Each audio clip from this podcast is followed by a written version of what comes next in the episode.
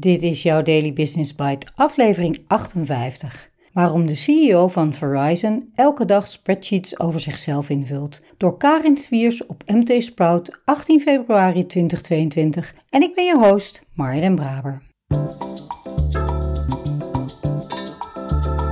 Je luistert naar Daily Business Bites met Marja den Braber waarin ze voor jou de beste artikelen over persoonlijke ontwikkeling en ondernemen selecteert en voorleest. Elke dag in minder dan 10 minuten.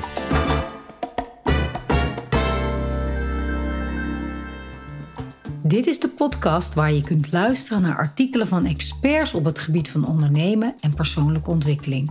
Elke dag van het jaar in 10 minuten of minder.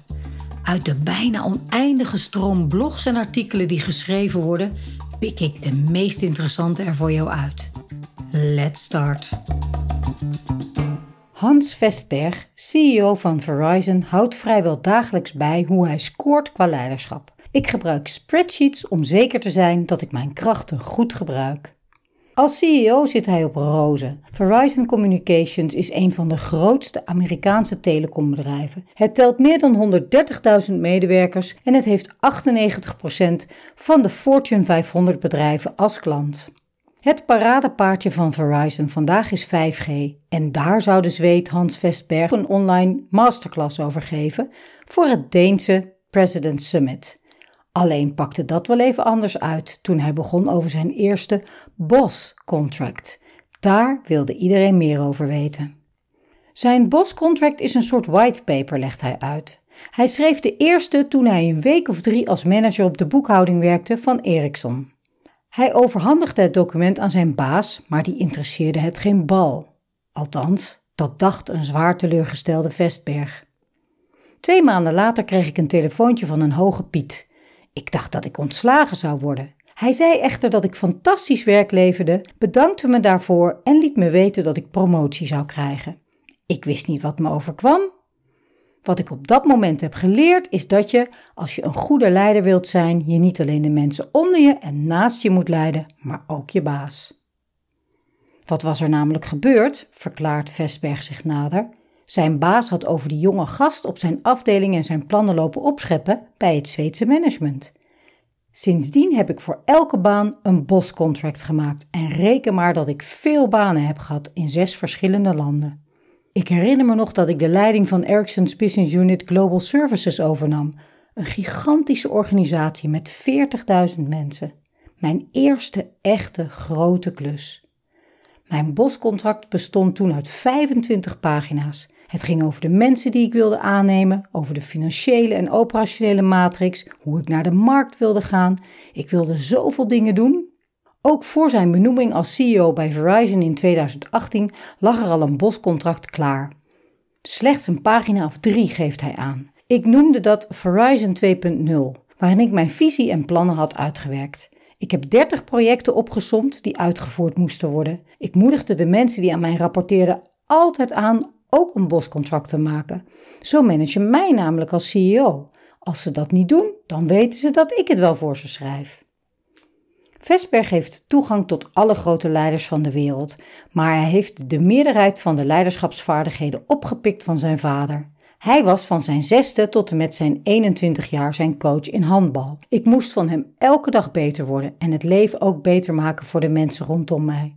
Ik ben nooit echt een uitblinker geweest in handbal, maar ik speelde wel altijd mee in wedstrijden. Ik was namelijk degene die problemen in het team kon oplossen en het team bijeen kon houden. Ik maakte toen al spreadsheets over hoe het team presteerde en hoe ik de teamleden kon helpen. Handbal analyseren met spreadsheets. Over spreadsheets gesproken, die gebruikt hij nog elke dag om zichzelf onder de loep te nemen. Leiderschap werkt op drie niveaus. Hoe leid je jezelf? Hoe leid je de mensen rondom je en hoe leid je strategisch? Ik heb voor alle niveaus modellen ontwikkeld om ervoor te zorgen dat ik daar constant beter in word. Mensen zoals ik hebben weinig sterke punten. Ik kan veel mensen leiden, dat is mijn kracht. Maar ik train enorm veel om beter te worden en ik beoordeel mezelf telkens opnieuw. Ik kijk ook niet naar een specifiek talent. Ik heb juist superveel diversiteit rondom mij nodig om succesvol te zijn. Op zo'n manier stel ik mijn team samen. Zo werk ik al zolang ik me kan herinneren. Vesberg is ook bijzonder kritisch voor zichzelf. Ik heb zoveel zwaktes dat ik erop let dat ik mijn krachten wel goed gebruik. Ik kan heel goed mensen energie geven, maar dat lukt alleen wanneer ik zelf voldoende energie heb en me goed voel. Daarom kijk ik elke morgen terug naar de dag ervoor en geef ik mezelf een cijfer tussen 1 en 10. Als Vesberg tussen de 3 en de 8 zit, gebruikt hij zijn eigen energie goed. Als ik tussen de 0 en 2 zit, dan kan ik me beter niet onder mensen begeven, want dan heb ik een shit day. Als ik op 10 zit, dan heb ik te veel energie en dan worden mensen moe van me. Dit model gebruik ik al 11 jaar. Elke werkdag geef ik een cijfer om te zien of ik mijn kracht wel goed gebruik als leider. Dit model noemt hij zijn mood indicator. Door mijn scores bij te houden in een spreadsheet kan ik ook voorspellen wanneer ik naar beneden ga in de ranking. Dat probeer ik te voorkomen. Ik moet immers elke dag op mijn top zijn.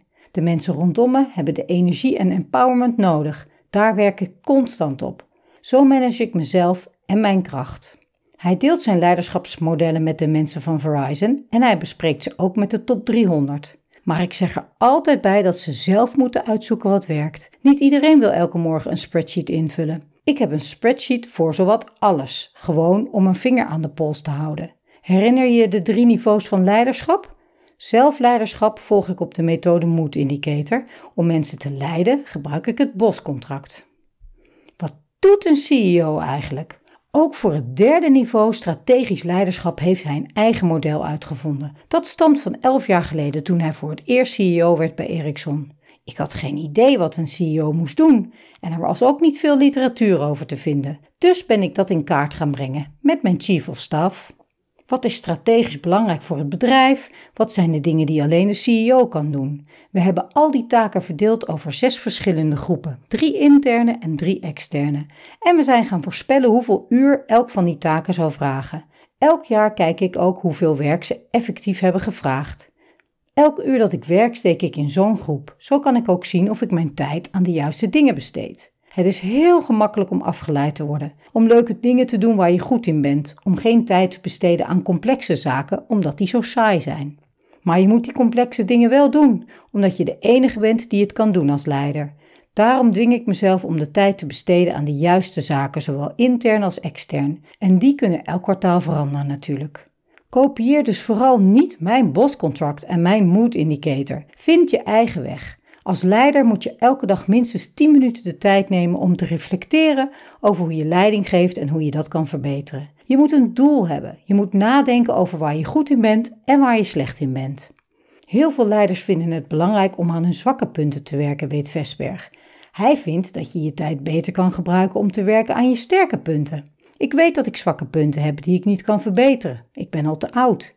Neem daarom mensen aan die je helpen met je zwakke punten. Samen creëer je een krachtige symbiose die je vooruit zal helpen. Mensen vertrouwen op je. Ze werken voor jou en dat is zo'n grote verantwoordelijkheid. En met die verantwoordelijkheid komt ontwikkeling. Je moet jezelf ontwikkelen en manieren vinden om elke dag een betere leider te worden. Zo heeft mijn vader me opgevoed.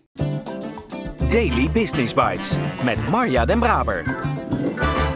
Je luisterde naar waarom de CEO van Verizon elke dag spreadsheets over zichzelf invult, door Karin Swiers.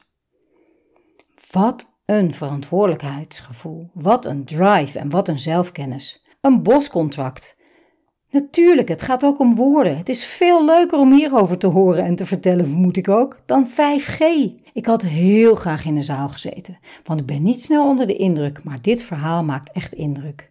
Niet alleen door de toffe verhalen over het boscontract, maar door alle verhalen die te maken hebben met iets willen, het opschrijven, het uitvoeren en het dagelijks meten. Ook een heerlijk contrast met de aflevering 52 over juist meten met maten. Daar houd ik ook zo van in deze podcast, van al die verschillende invalshoeken. Net als ik heb jij misschien ook al vaak gedacht dat het handig is om wat dan ook elke dag even te doen. En net als ik heb jij wellicht ook spreadsheets te over in je archief. Die waarin ik elke dag mijn banksaldi invulde, of mijn energieniveau, of mijn gewicht, of neem het. En ik deed het echt wel een paar weken. Deze dagelijke podcast heeft het al tot en met aflevering 58 consequent gehaald. Daar heb ik ook een mooie spreadsheet voor, met de gemaakte afleveringen natuurlijk en alle afleveringen die ik wil maken. En ik zie de voordelen die Hans ook noemt. Ik ontdek favoriete platformen, schrijvers, onderwerpen. Daarmee zal mijn podcast absoluut beter gaan worden. De eerste 50 was gewoon doen. Het andere wat ik geweldig vind in dit artikel is de simpele vraag: wat doet een CEO eigenlijk? En dat hij dat dan gaat uitvogelen samen met zijn chief of staff. Al met al heb ik genoten en ben geïnspireerd door Hans. Ik hoop jij ook en ik spreek je graag morgen weer.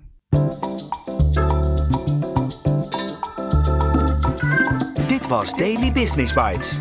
Wil je vaker voorgelezen worden? Abonneer je dan op de podcast in je favoriete podcast-app. Meer weten? Klik op de links in de show notes.